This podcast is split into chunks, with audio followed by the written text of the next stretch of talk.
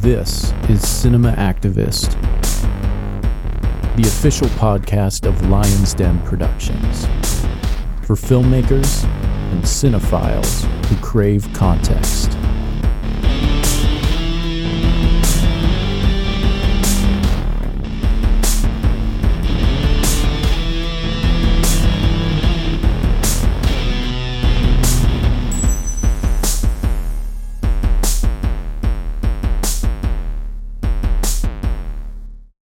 All right, everyone. Thanks for listening to Cinema Activist. I've been really looking forward to this episode and these two amazing people in my life uh, to shed some light, some light on the trans portrayal in our media, specifically in cinema and television series, video games, all kinds of narratives. So I want to introduce my two amazing guests, Dr. Tyler Titus and Liz Karomis. Dr. Titus is a mental health professional, small business owner, and recently ran an awesome campaign for county executive here in Erie County, Pennsylvania. Liz is an animator, currently in the animation program at Edinboro, soon to be a graduating student Thank you both for being here. Thank you for having Thanks for having me.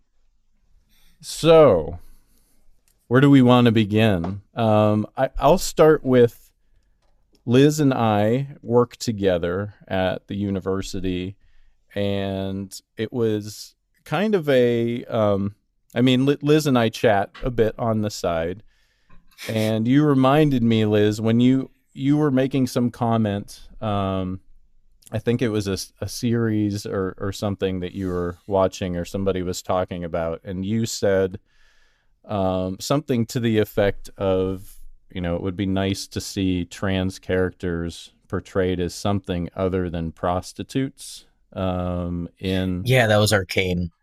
Yeah, and okay, yeah, Arcane, which fantastic uh, series. Um, oh, it's wonderful. But great point, and it reminded me um, my wife Dorota had mentioned, uh, you know, this is probably a decade or so ago. A lot of the films and television that we were consuming at that time, she said, you know, it would be nice if some of the female characters in these shows, instead of basically being supporting players or just eye candy, and also prostitutes, right? Prostitutes, strippers, things like that. It would be nice if they were um, you know portrayed more like human beings uh, you know they were complex uh, three-dimensional characters. And it, and it really got me thinking about that and you know me being a straight white male who writes stories and makes movies i need to uh, be reminded and all of us need to be reminded um, and cognizant of how we're portraying characters of all shapes, sizes, backgrounds um, in our media and how that's so important. So I guess I'll I'll start with that because that's kind of what led us to having this conversation. Um, I will open the floor. Uh, you know, being the uh, the naive outsider um, here and just wanting to learn from both of you. Um, how do you feel in general that people are portrayed? Is it is it getting better? Can we do better? What are your thoughts? I mean, it's definitely getting better. Um, with uh, Elliot Page's character in um, what's it called, Umbrella Academy, recently, uh, the change to being uh, a trans man. I'm not really sure. Um, I just saw it in passing on Twitter. Um, so that should be good, especially because Elliot Page is directly uh, involved in the creative process for the character. But um, it's very hit and miss, and it definitely depends on where uh, the characters are being portrayed. And by where, I mean like who's doing it and where is their location on the planet. Like uh, a lot of media from Asian countries is very, very hit and miss, especially in Japan. I mean, everywhere it's hit and miss. Yeah, there is so much in your opening statement. I'm kind of still kind of teasing some of that out in, in my my brain here, John. So, as a non-binary person uh, who uses they them pronouns, I I find this to be an interesting um, intersection to hold as we had have this conversation, right? Because even as we are expanding on our trans representation within just any type of media, really, we're still leaving behind a, a, a, large part of the gender expansive or trans community in this, especially those of us who who are in this non-binary space. Um, are we moving in a much more progressive, true, genuine, authentic representation space? Yes, absolutely, without a doubt, without a doubt. Uh, but I, I can't help but kind of go back to some of the things that you were you had first stated that your wife had brought up too, just about the three dimensionalness of characters. And when we look at just the truths that exist within within those spaces, yes, the, the truth is a lot of gender expansive people, particularly trans women of color, are forced into sex work or are forced into holding these roles, right? And so when we see them captured in film in this kind of flippant way, it can be very traumatic because that that is a lived truth for a lot of trans people, especially again trans women of color but there's so much more complexity behind it. So I don't necessarily think that it's it's bad to have a trans person in these roles, but you have to give the full context. One great way uh, would be th- through the the storyline Pose. I think they've done a phenomenal job of showing how and why it leads to some of the the, the places of employment that people have to take on. But when we talk about the nuance, like you had said before, we really existed in those roles. I'm thinking of like SVU or any other like special victim show where we we are the the dead body the dead bodies on the floor, particularly trans women, um, because we we tricked somebody or something happened and we ended up dead. Uh, so we've we've evolved quite a lot in in our character representation, and we still have so so so far to go. When we look at um, you know, just representation of anybody that holds multiple intersections of identity, somebody who's differently abled, somebody who's neurodivergent, somebody, you know, um, who, who's, I, you know, anywhere else within that, we're not seeing them show up really anywhere, anywhere. Um, and when it comes to not just what we see visually, but what we hear audibly, we, we tend to find those who have more palpable uh, tones, tones that we that we think are fitting the social norms of what that prescribed gender should be fitting. And so we've got to expand even farther than that, right? Not every trans person is going to have an effeminate voice or a masculine voice. Like there, there's a v- variety of voices, and we don't find that representation either. So even when we do pop up on film, we tend to be in a more palpable form, um, which isn't.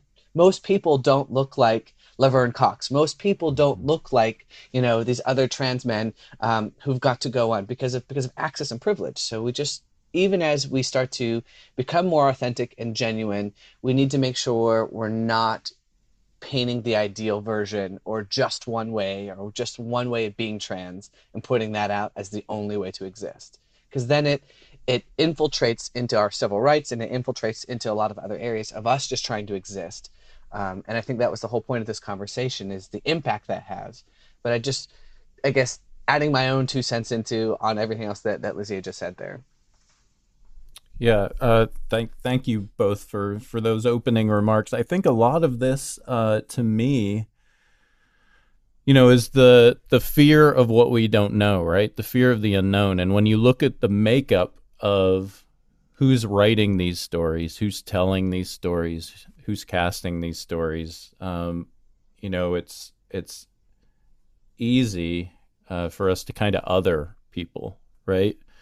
And I just I looked up. I don't want to get too heavy into stats, but the Writers Guild of America um, they do a screen inclusion report each year, which ba- you know breaks down the ethnicity of screenwriters. Um, so to me, this is kind of the heart of the issue because, you know, all of these television series and movies, where are they coming from initially? The writers, right?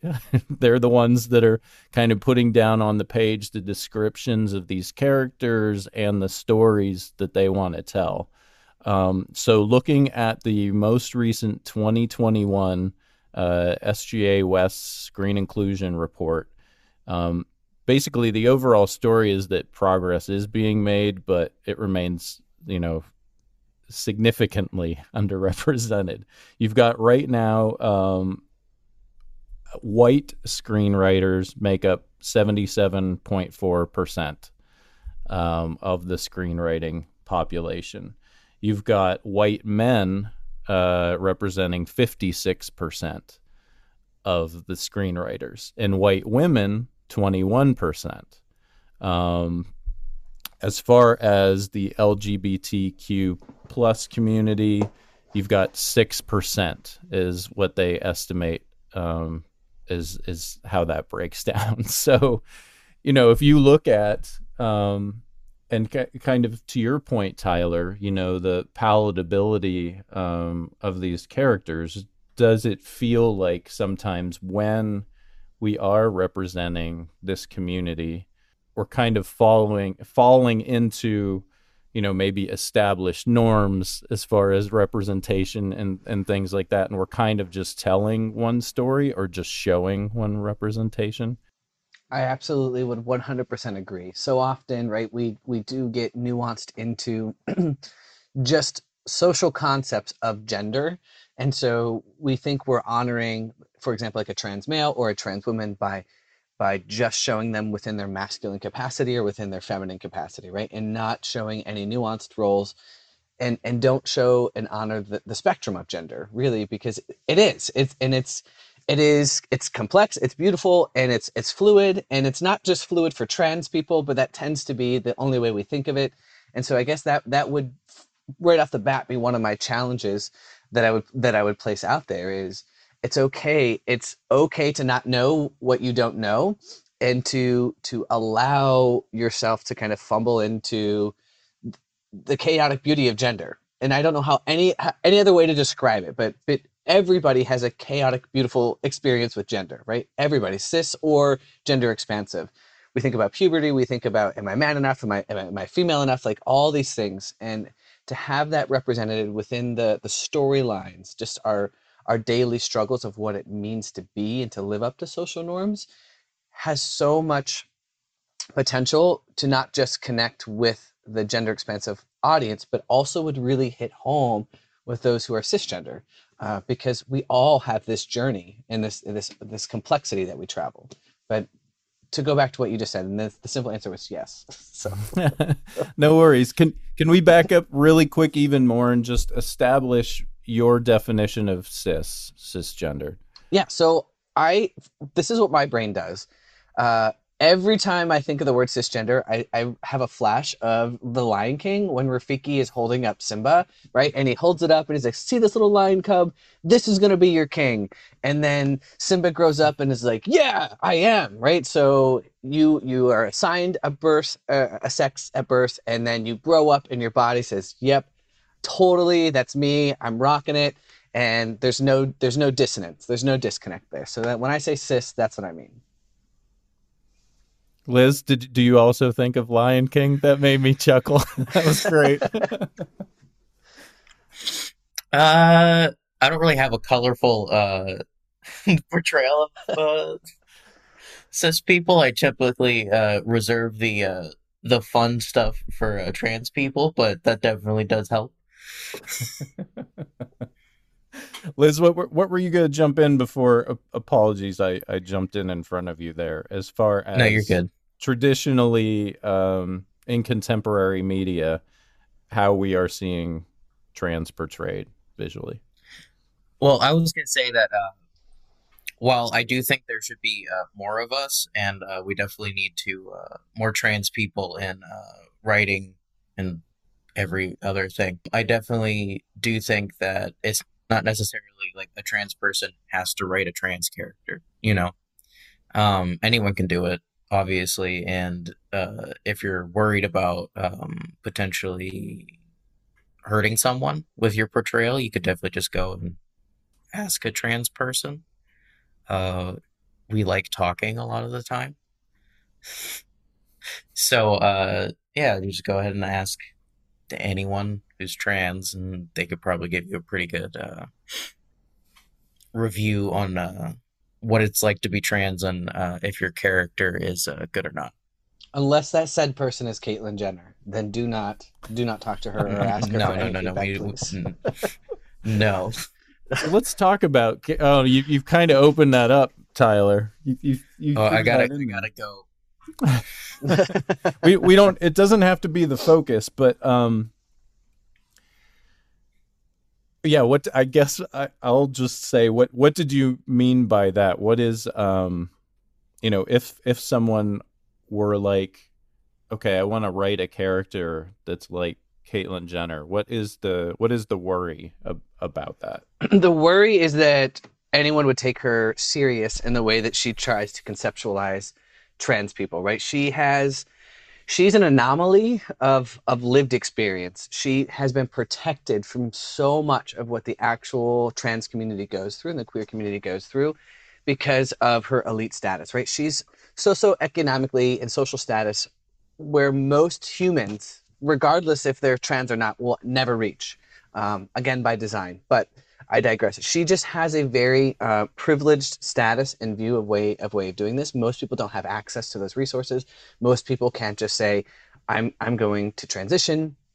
Immediately gain access to the doctors, to the surgeons, and the best of the best, right? Not just um, you know the, the ones that you have access to, uh, but she could have picked anywhere she wanted to go and had the resources to do it. And then as an athlete, what she is doing to the trans community and the way she's portraying us is, is, is, is incredibly harmful, incredibly harmful. And so when it comes to Caitlyn Jenner, just her her social status and, and her, her level of income precludes her from from being a great normed case. Understood. Uh, Liz, to your point about, you know, if you're going, anyone can write trans characters.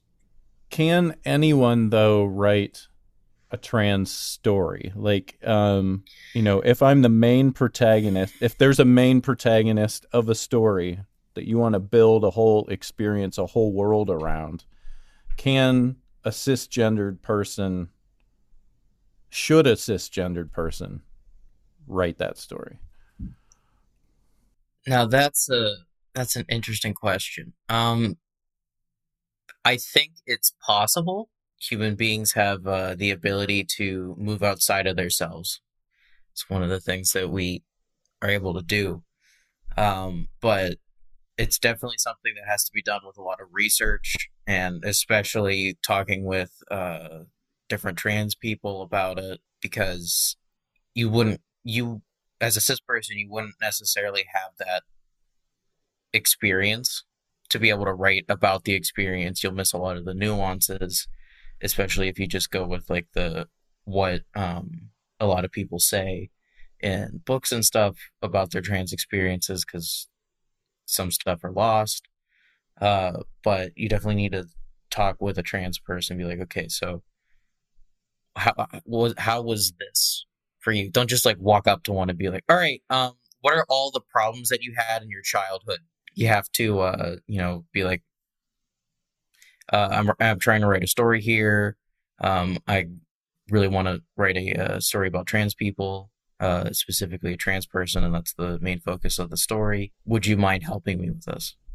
You know, Would a lot of that, uh, your participation, be based? Uh, would you ask them why? Like, why you? Why do you want to write this story? Would that be an important thing in your wanting to help to know what their you know what their goals are with that story and things?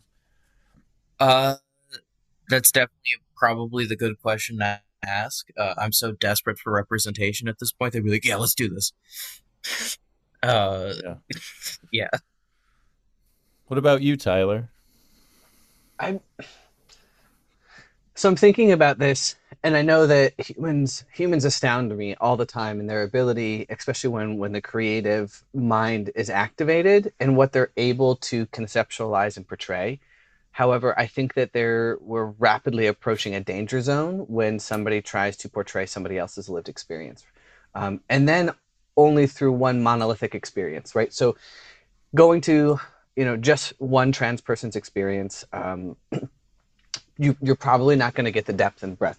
My my lived experience as a trans person is so very different than a trans person of color. It, I mean, it's we are worlds apart. Have I gone through multiple layers of oppression and struggle and discrimination? Absolutely, face it every day. Yet when I step outside of my house, my story is my story until I decide to share it because I am perceived and received primarily as a white male. I don't identify as a as a uh, you know a binary person, but that's how the world sees me. And so I I can move through this world pretty safely.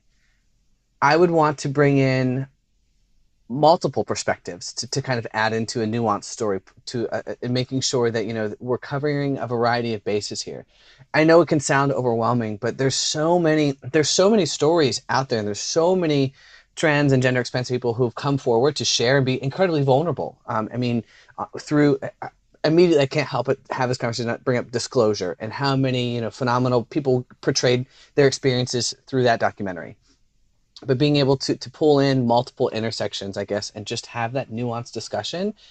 But I would I would strongly strongly cur- discourage any any cis identifying person to sit down and try to do this uh, on their own without having um, trans people on, as part of the team that as you move forward um, it, it's just there's I would never sit down to try to write an indigenous person story or you know a Latinx person story. I just because it's there are things that I will never know because that's not my truth. That's not my lived experience.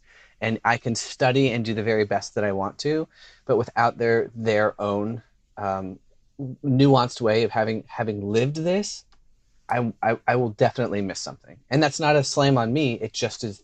That's cultural humility, being humble and knowing that you can't know all things at all times. Yeah, I mean, and uh, I will uh, reference again Disclosure, which is a documentary on Netflix um, that Tyler recommended, and it was a fantastic primer or primer. That's our inside joke um, for for this conversation for sure. I mean, just look at the documentary ap- approach, right? If you're going to tell a, a story of any kind in the documentary form, um, unless it's like an autobiography or, or biography or something like that, you're not going to have just one perspective, uh, you know, that you're featuring and, and having that be, this is, you know, this is the definitive, um, explanation of, of this topic, this one person, you know, for me, myself, uh, it's it's easy to understand this because it's like okay i want to tell a, a, story about a white male business person.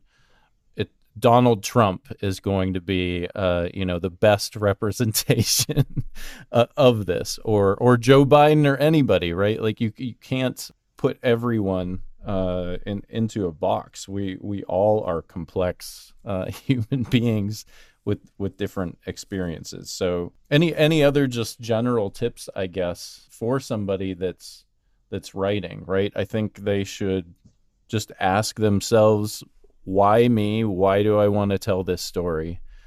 Um, do I have any access to this world, to this experience? I think those are really important questions to ask for for any type of story at this point. Would you would you both agree? Yeah. Mm-hmm. I ab- absolutely, yeah. I think you you captured it. And there's nothing else I can add there, but yeah. which is a great which is a beautiful place to be at right like i i feel like if we truly want to move society forward and if we truly want to be a more inclusive um, empathetic to one another society we should be excited to welcome all people into media and into uh, the storytelling process. That's how we get, you know, the most rich, authentic, accurate. You know that that's. I know I'm just kind of rambling here, but no, but I think you're you're spot on. And when when I think about what has what has moved the needle, right? We we have phenomenal advocates, we have policy, we have legislators, we have elected officials, we have all those things. But when we talk about what moves the social needle and that that ultimately will move everything else. It comes down to our depiction within in, in stories and narratives and the possibility that that film and all the other media has to truly change not just like social justice, but bringing it all the way down to just just our daily ability to to exist in the world is incomparable. Like it's it this is light years apart. And when i'm when i'm trying to get somebody to understand my lived experience the the first thing i do is try to find like like a good short youtube video where somebody's captured a, a, a compelling story. And i know because once you humanize once you contextualize they can't unsee, they can't unhear, they can't unfeel. So, what film and media and representation can do just as far as making, uh, I'm going to be a little selfish, making my life better is, but uh, all trans people's lives better is, is again, I, I, it's like more of this is like almost sounding like a desperate plea, but it's, this is, this is where the movement happens is through telling our stories, right? And doing in a way that is genuine and captivating and authentic because then people can can see us they can hear us and when you see us and you hear us you're connected to us and when you're connected to us you protect us and you align with us and so this is this is why I was so excited and and canceled the things that I had to do this morning mm. so that I could be part of this conversation because it is so critical that this happen. It's so critical. It's not just a good story. It's it's our story and and we need people to hear it so that they can see us.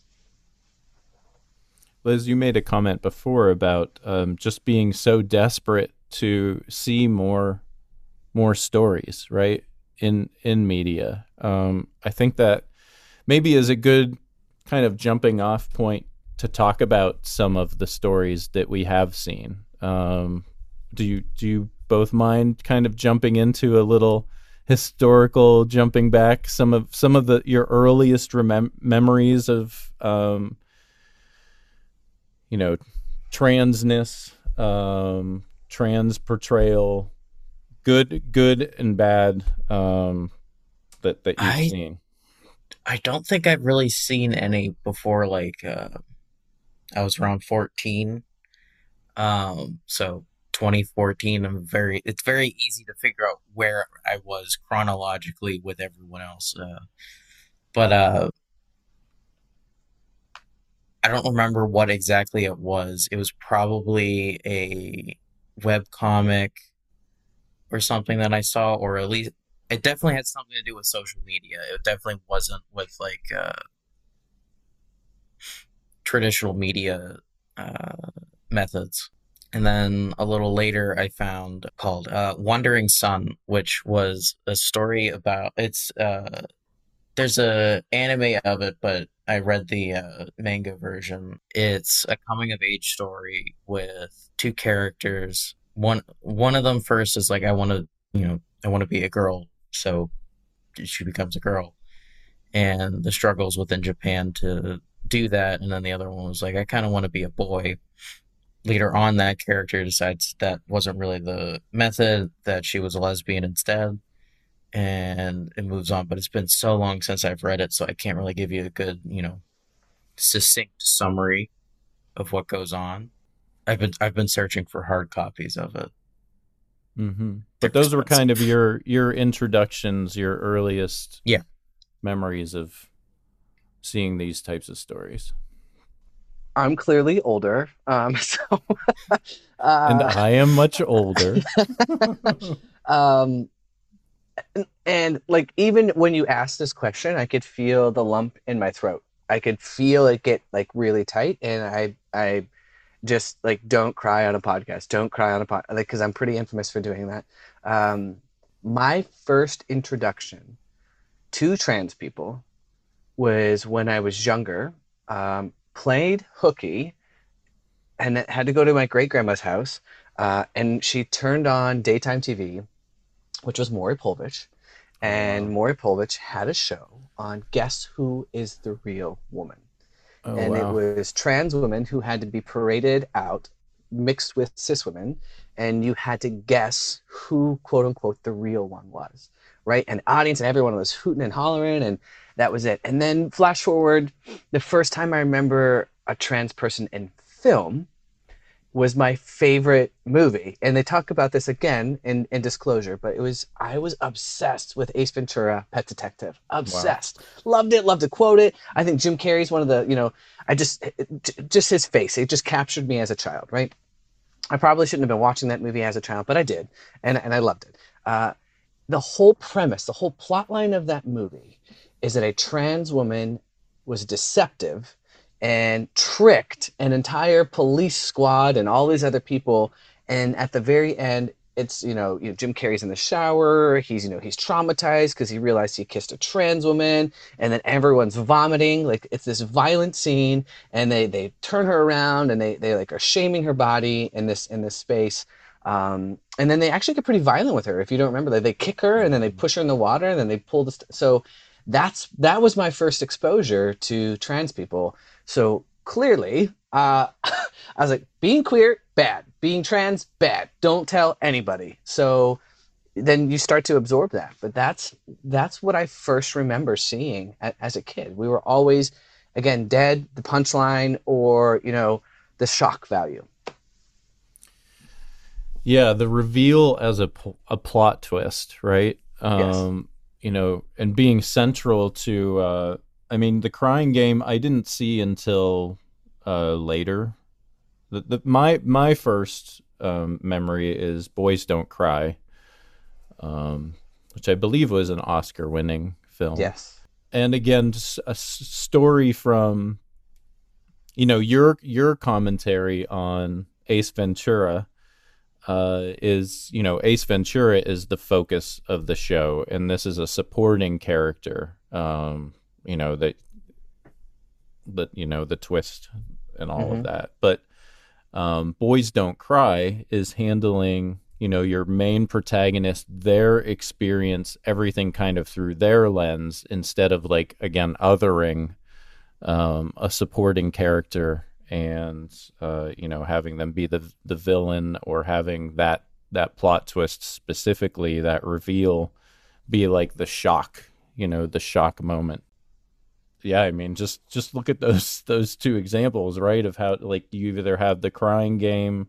Um, Liz, have you seen any of the the ones we're referencing? Boys Don't Cry, Ace Ventura, Pet Detective, or the Crying I Game? I probably saw Ace Ventura, but um, gonna be honest, asking me for like my past experiences is not the best thing because I do not remember much of anything before 2019. Which that's a whole other topic. Has that's a that's that's not atypical. Um, but kind of even to, to, like I guess flush out just a little bit too there what you said, John, is is when we look at boys, boys don't cry. They did, you know, I think a, a great job of capturing like you know the terrifying element of coming out in a rural area, right? Like you you felt connected to that character However, it was played by a, a very popular, gorgeous cis white woman, um, right? Instead of finding a, a, a trans person to, to, play in that role. Uh, she did a phenomenal job, and I thought that that was probably one of the best nuanced stories that we we'd seen um, come out, and it definitely captured so much of our lived experience, what we're going on and through there, uh, and so, unfortunately, unfortunately, the the thematic element of all of this though is that being trans means something really bad is going to happen to you right? We don't start to see positive like we can not just live and, and, and exist but we can thrive we can be successful. Until really this this past like decade uh, when we start to see trans people can like do things and not get killed. Like we can be trans and not die. Um, and so even with that depiction that's much more nuanced and, and gives us a more complex space uh, and representation, it still leaves you thinking of like, oh shit, like I can't come out or I can't be because I'm gonna die. Mm-hmm. So I guess plot twist. Sorry, that that's what happens if you want to watch it, but everybody dies. yeah, oh yeah, spo- spoiler, spoiler, spoiler alert. Forgot forgot in, that. in Boys Don't Cry, everyone dies. Not everybody. Not everybody. Just but it's bru- It is bru- It's, it's brutal. brutal. It's brutal. Uh, I probably wasn't planning on watching it anyway. Um, yeah, a it's a very traumatic. Person. There's a book I, you could just Google it. You could get a quick snippet of what happens. Uh, but it's a it's a very traumatic film, very traumatic. Um, yeah. Even just thinking about it, it's it's intense.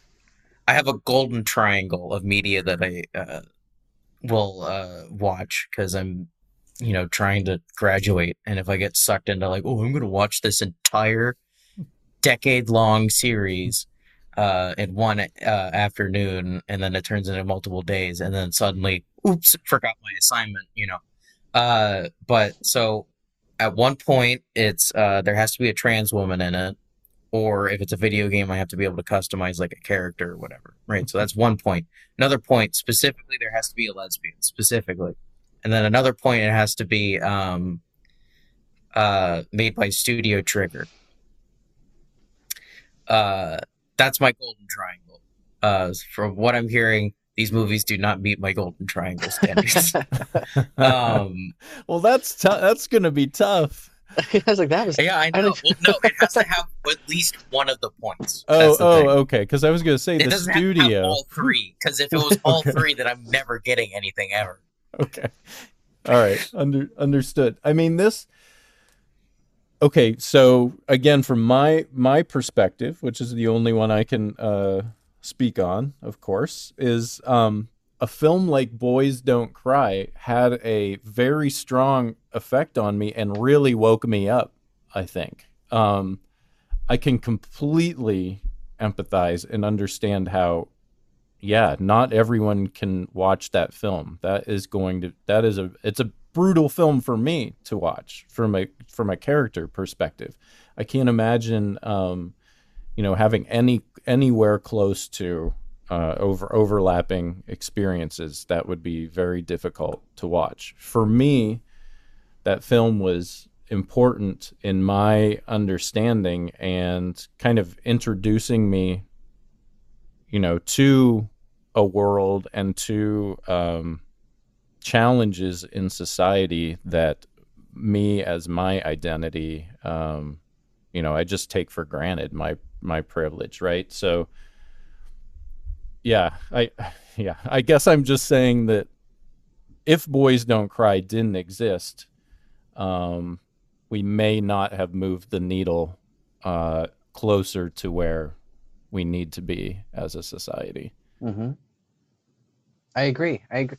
I actually get into do uh, debates a little bit about this when it comes to just uh, song or, or, you know pop artists or pop songs that are out there right so there was a lot of people who for example really love taylor swift's song that came out and i can't even think of the title of it right now um, but where she was just can't celebrating yeah she was just celebrating like queer people right and like the only line is don't get mad get GLAAD and then first i mean that's not they're not talking about garbage bags they're talking about like you know like the pride the pride organization but one of the one Liz, of the nuanced Liz discussion loved that one Liz loved that one the, I'm, the, I'm, sorry that that is the lamest like that that's definitely up there with uh Taylor Swift's song where she goes, "Let's get down to this sick beat," and there's the most mild beat that I've ever heard yeah. my entire life following it.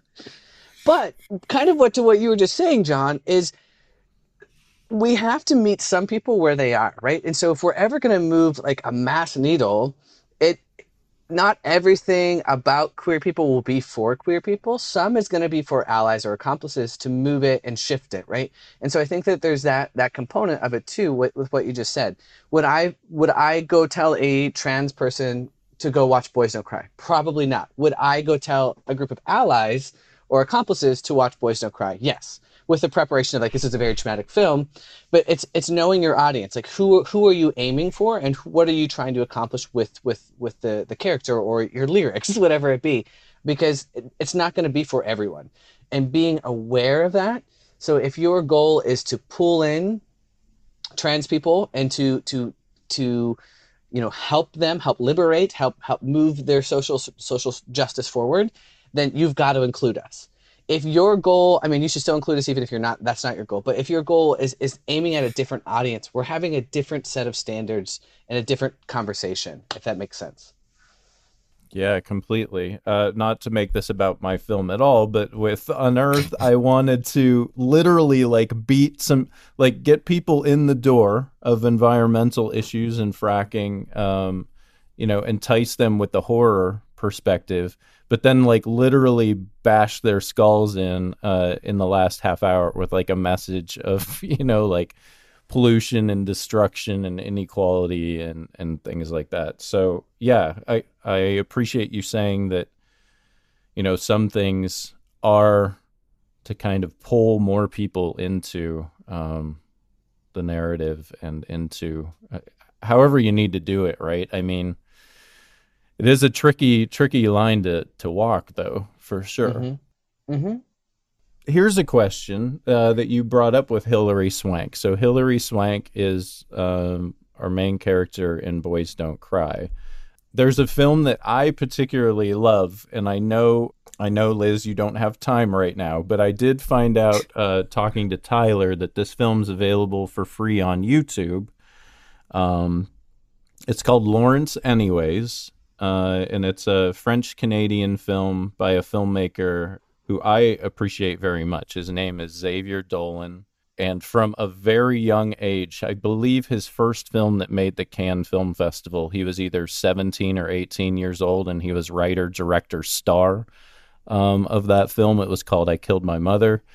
And for a while there, he was coming out with a film every year, and he was making like the big film festivals. This is like a very ambitious uh, film, Laurence, anyways and a very ambitious filmmaker. But the interesting thing is, um, this is a love story, Laurence, anyways.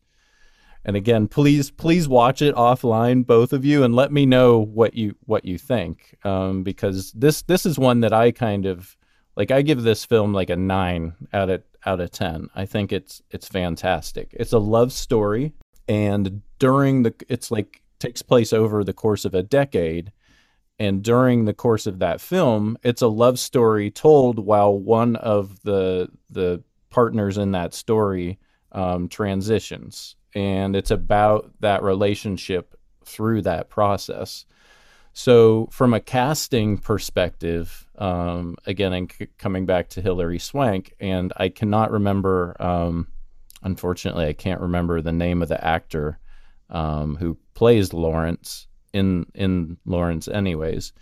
Um, but this is not a trans person that is playing this role. So from a casting perspective, you know, that would be you know, to tell it the most accurately, right? You would have a performer that's transitioning through, you know, like actually in the moment of that process while you're telling that that story and that's really hard to do right? Unless you do a a film like um oh man what was that uh, linklater film where it was the boy that he filmed for like you know 10 10 or 20 years or whatever? Like if you don't well, do ideally yeah go ahead ideally uh we would all have an identical twin who just happens to not be trans and just have the uh, identical twin uh, help us eh, by uh, portraying us before we came out as trans. And but, but, you know what I uh, mean. Like it's it's a yeah, tough, it's mean. a tough just, line. I Can... we, we, can't all be Laverne Cox. right, right, yeah. Is, is it okay um, in some situations uh, if the performance is great, if the story is in the right place, if you know it has the the right message, the right you know if it's if it's doing everything right, is it still a tricky situation in in casting? I guess I'm curious. I would I would always I guess push back that um, if you can find a cis person who matches that person, you can find a queer person that matches that person, right? You could find a, a non-binary, somebody where who's who's different within their transitional stages um, to match that person. We if we can do it for non-trans people, we can do it for trans people, right? And I think that there is this belief that there's just a small number of us, and it's just we're not. We're, there's a, there's a lot of us. We're like elusive little creatures. Like we're we're we're really everywhere, and we're at all stages. We're in of, your woodwork. We are. We're like, but but I think that there's just not great, um, not great recognition of uh, or or finding ways, right, or or resourcing to connect with those people and those individuals. And I think that's where we have to challenge, I guess, just what we're doing is is how are we finding our our trans or gender expansive actors? Like how are we pulling them in? How are we uplifting or how are we empowering? So would I would I say that would I give people like uh, this is such a horrible message? Uh, get out of jail free card for for not finding a gender expansive person. I'm probably still going to you on it because I know we're here. Um, I understand the plight. I understand limited resources. I understand only having so much time or budget for for a certain project. Um, but I would still push. I would still push and say, find us, find us, because we're here. I promise. Yeah, I'm uh, free on Saturdays. Um, some Sundays. So try harder. The the the takeaway is um, try harder to be authentic. Yeah, because I, I just I've knowing what I know about my own lived experience and just with with the queer community in general, um, I find it really hard to believe that there's not there's not ad- adequate representation within that population to, to play that role or to captivate that role at the same, if not better, level of, of that same actor. I'm not dispelling that actor, not at all. I'm not critiquing his his ability to convey it, much like I'm not critiquing Hilary Swank and her ability to portray the role that she did. But what I'm saying is, I think that you would get it's it's just it's just the right thing to do. Mm-hmm. When at the mm-hmm. bottom line, it's just the right thing to do. Let's talk about some of uh, you know your media that you've consumed that are stories that you let's look at it as kind of just like recommendations. What are some fantastic media? And this doesn't have to just be tv and film. So liz i, I know you um, this will expand your your contributions for sure. But let's let's think of some stuff that you would recommend um, for listeners to kind of get their head around. These are more authentic representations and just right good bat, stories. I recommend the the uh, show Pose. I think it's it's got three years. I think that that's a phenomenal one to go into. It's played primarily by trans or gender expansive or queer people. It's set to take place in like the 80s, and so you really see um, the HIV/AIDS pandemic and how that has impacted the queer community, particularly in these like city uh, spaces.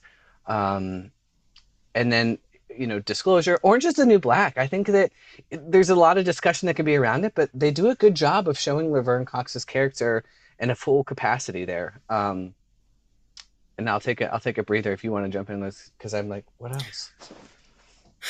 Um so this is going to be a weird thing. Uh cyberpunk 2077 video game. Yeah video game. Um if you have like a billion hours to play a buggy mess and I personally love doing that. Um, I only bought it after the fact that they they were like, yeah, it's it's it's a mess. I was like, oh, that's when I buy it.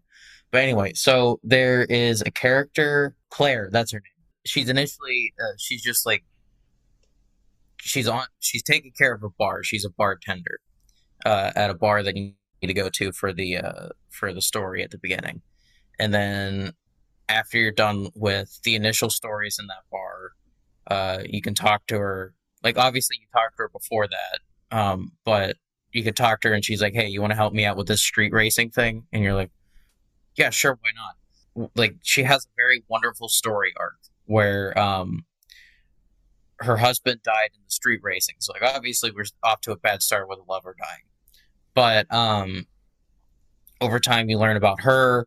Her being trans is not super important to it. She mentions it, but she's played by a trans actress. And uh, you get a whenever you're playing that after you beat it you get a car called the beast. It's this big truck and there's a trans flag on the back of it. It's great. But uh, also earlier what i said was uh, wandering son. It's very early. Um, like i think it was like either very early 2000s or late 90s when it came out. There's an anime adaptation but it's not as uh, it's the same with like anytime someone turns a book into a movie. You know, if there's stuff that's missing. I don't remember what happens in it. There might be some bad things. Uh, like I said, it's been a while.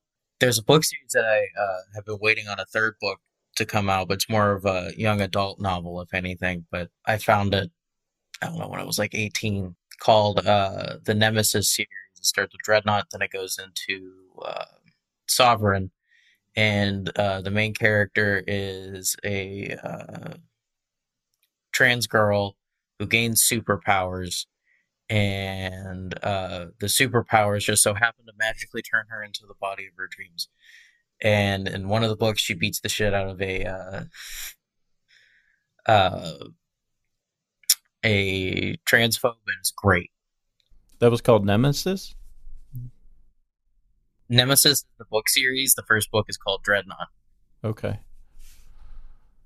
Cool. It's definitely something you can read in like an afternoon if you're, you know, I'm suddenly very feel like sl- you need to read a.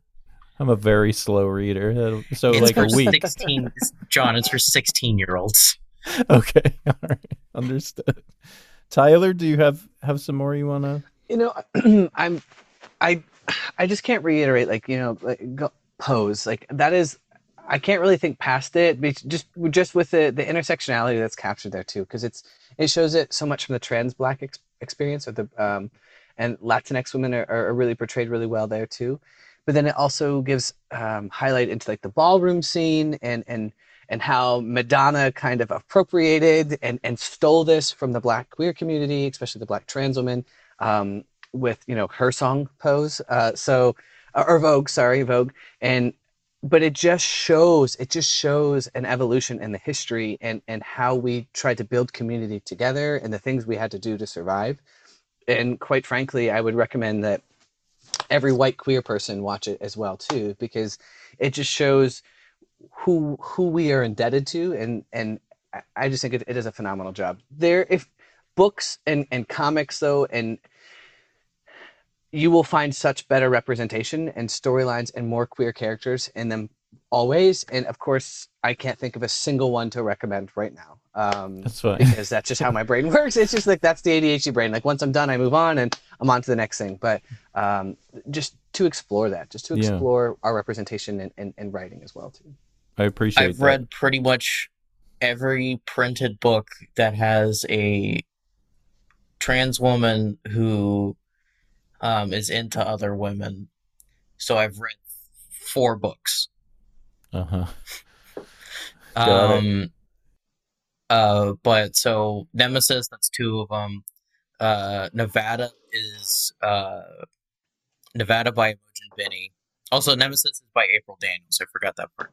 Uh, but Nevada by Imogen Binnie is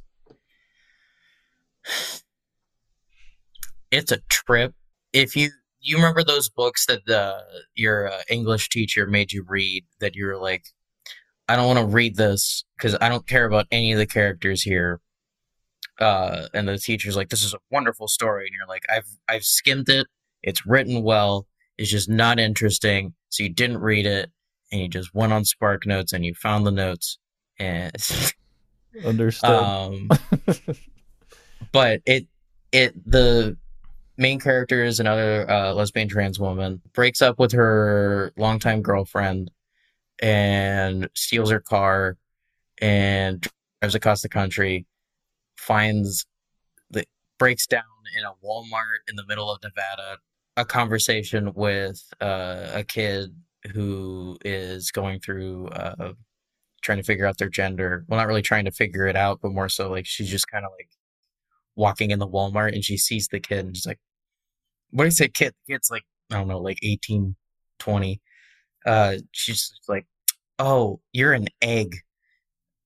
Let's talk about it. So they start talking about it and then the book ends. And people want her to write another one. She's like, no, I'm not going to. That's it. That's that's all you get.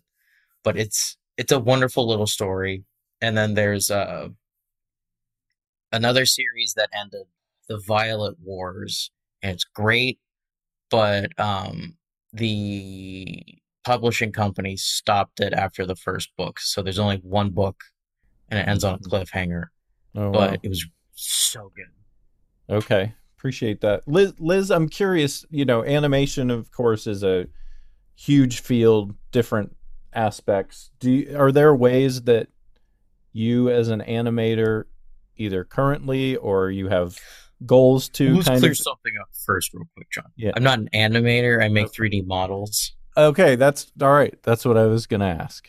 All right, Yeah. understood. So not so much character development work.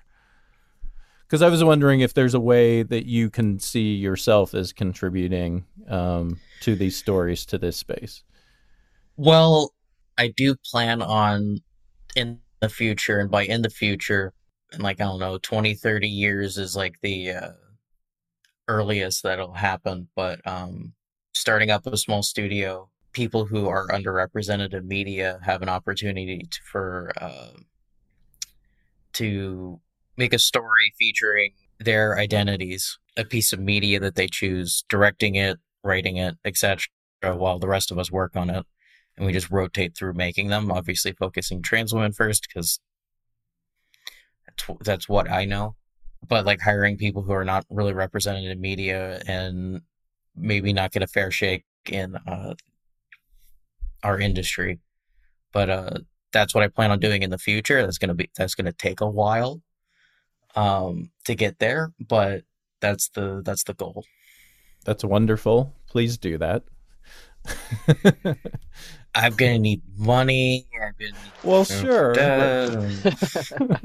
of course, but you but you have that goal and you can do it, and you can do it. I'm telling you, you can do it. Maybe it doesn't I'll even do it. have to be 20, 30 years, right, Tyler? Like starting a Absolutely, right. business, we you got a couple people here that have started started businesses. It's it's tough for sure, but you got me excited about your business plan. I'm sure there would be some others that would be well, others with uh, some some coin. The money is I'm always gonna- there. It's I'm- just it's just finding it. And that is one thing that was drilled into my head is the money's always there. there's two things. One, I need more experience. Uh, as uh, great as a nondescript uh, university is, uh, I don't know if you've said what it is. I think I Uh, did. John. I think I said up front. Yeah.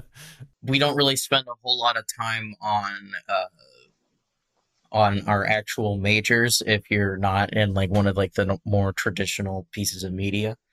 So I need more experience working in the field before I can even do anything. And I also want to build connections and stuff like that. Another thing, I don't really want to go for like uh, normal capitalist investors because I am not a capitalist. Totally Um, understood there as well.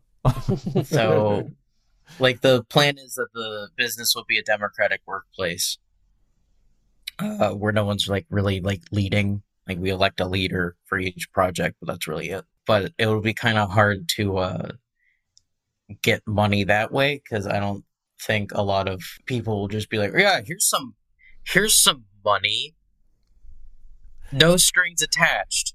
it's never easy, but I think Tyler Tyler and I would both say um, this is definitely worth exploring probably sooner rather than later. hmm Just saying, just take it or leave it, right? Mhm. Let's um really really quickly because I know we have to wrap up pretty soon. Um, I think another important thing, and do you both agree? Uh, in our media is not we're not just saying stories about transness, right? But having trans characters and having you know storylines that aren't just focused on transness, right? Um, is also very important to progress. Absolutely. Right. Yeah, you show the complexity, right? We're just we are so many more we we are trans and that is one phenomenal aspect of of us, right? And we are so many other things. Like we we make models, we we help people, we advocate, we do all these other things. Um and so showing the complexity of, of a person, right? We, we nobody wants to be labeled down to just one element of who they are. So all trans people, especially trans women, aren't like uh, sparkly high schoolers uh, having uh, having sex and uh, doing drugs. I'm a very boring person in reality. Uh, I build little plastic figures. I make shapes on a computer, and I go to bed. That's what I do.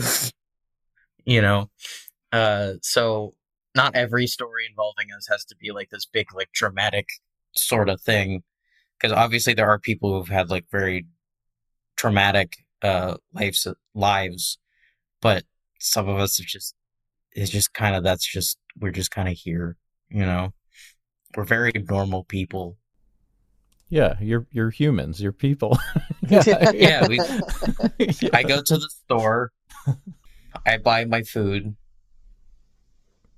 that's it You were, uh, I, I think you were di- directly referencing Euphoria, um, which is a Maybe. series that, that I particularly love. Have uh, have you both seen Euphoria?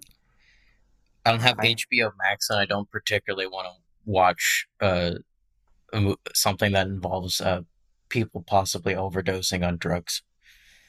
Okay, well, yeah, Euphoria would be out then. Yeah. Yeah. I have not seen it. I've heard a lot of banter and chatter around it, though. Okay. Um, Maybe we'll including have to come back and talk Yes. about Euphoria if if you both get a chance to see. Per- particularly, you know, there's a Jules character that it is not, um, you know, wasn't introduced, you know, to to what we were just saying before about not ma- you don't have to make it about transness, right? Like it. Jules is a very uh, complex character. I'll just I'll just say that, and um, I I've, I I've appreciate absorbed that. a lot about. I've absorbed a lot about uh, Euphoria from uh, mutuals on Twitter. Uh, I think I got enough of it. Okay, but also I, I, I got you know- the I got the gist of it. okay, but that is also just someone else's takes, right? Like Mhm. somebody's hot Yeah. Um, okay, I'll I'll skip over, but Hunter Schafer, which which um, they play Jules, uh, is also involved in the writing of that character. And I just I just find Jules to be a fascinating character, as I do most actually probably all of the characters on Euphoria. Honestly, just from a complexity human being standpoint, it's a very challenging show. That I was that's and my 13 year old my 13 year old's like I want to watch this. I'm like um I don't think so. And it and it was because there is they are they're non-binary and there's there's a, a, you know a, a trans person in there. And so they are just looking for like I want to see this. And I'm like let's give this just a, a little bit longer. Um It's very also- mature. yes. There is also um Let's start with Shira. Shira? Shira. She. Yeah, She-Ra. yes yes Uh, you got two trans men and a non-binary character, and there's a lot less damaging stuff. the in the so the other and uh, there's supportive roles but kind of along that line of like not just having it being centralized on their transness is um so single white was it single drunk female or the, the new one that just dropped On out right Hulu? there's there's a there's a there's a, a trans person who's in there but they don't focus on the fact that she's trans. Um, and then also in amy schumer's new show uh, life and beth Mhm. there's a trans person in there. And again it, they're just they're just trans like they're just in it. And the plot line is nothing to do with the fact that they're trans. Uh, and both of them are like bosses in the series. Like so uh, they they have very sm- small supportive roles but what i loved about them is they were they just existed right? There was no discussion whatsoever about their their queerness uh, and their transness and they just were which was wonderful We just started watching uh, Life and Beth last night, so I'm very familiar with, with Yes. that reference. For that sure. one just so people either love Amy Schumer or they can't stand her. I have a s- I I I love it. I love her. So I don't. yeah, I'm, a lot of I'm people. still. I uh, don't I'm- either, I'm still but mad at. but I'm watching. I'm still mad about the uh, Oscars when she was like, "Animation is something that kids love and adults have to endure." And it's like, Jesus Christ! Yeah, Come on. understood. I guess I'll. What, what, do- what do you want me to do? Like, you can't just directly insult me and then get away with it, you know? right. So let all right. Let's to wrap up. Let's let's share your parting thoughts. Let's say there is a creative person, uh, a storyteller that's listening to this. Um, what do you want them to to think about going forward with their projects, and not just trans portrayal, but all portrayals that are not their lived-in experience? What advice do you Right. have? I got it. I could I could do it very simply, and then Tyler, you could do the you could expand upon it. Okay. Step one, uh, research. Research by you know looking it up, finding like books about people talking about their experiences, and also talking about different people who've had those experiences and getting different uh, uh, experiences, so you have more of a well-rounded thing. Step two, have fun. Step three, write it. There you go. I kind of live by the motto of nothing for us without us, and that just is really how I do a lot of the work. So if I'm doing a project or if I'm doing something within the community, some level of activism, and it's to benefit a certain group or to portray a certain group, that group is at the forefront, right? And they're they're leading the narrative. And so, kind of going back to what Liz just said here is is really r- researching and but understanding you know the difference between gender identity gender expression and orientation right and how how those are not all one and the same um, and how they're fluid and just kind of really grappling with some of these these terms that might seem like ever changing and, and ever evolving. And that's uh, that's okay because language evolves right? People people evolve so language evolves. We're not supposed to stay stuck to the words that we have available. We create a new understanding. And so that would be my my my challenge or my you know my my suggestion is is step into that discomfort and then surround yourself you know with people who get it or surround yourself with that lived experience to fully grasp it and understand it uh, to the best of your ability but if you go by the motto nothing for us without us it won't it won't lead you astray don't forget the have fun part the have fun part yes always have fun. I, I find it deeply important that people don't feel like these things are like chores or homework, you know, because then like why would they do it again? And then embrace like you're gonna screw it up. Like you're gonna mess it up. You're gonna say the wrong word. You're gonna say the wrong term. That's totally okay. We all do. Like there's nobody who gets every word right every time or the sentiment. It's okay. Lean into yeah. it. Lean into it. Have fun. Be respectful. That's it. That's all you got. That's all you need to do. That's the bare minimum. Awesome. Well, this has been so uh, fantastic an experience for me, and I, I thank you both for your time so much.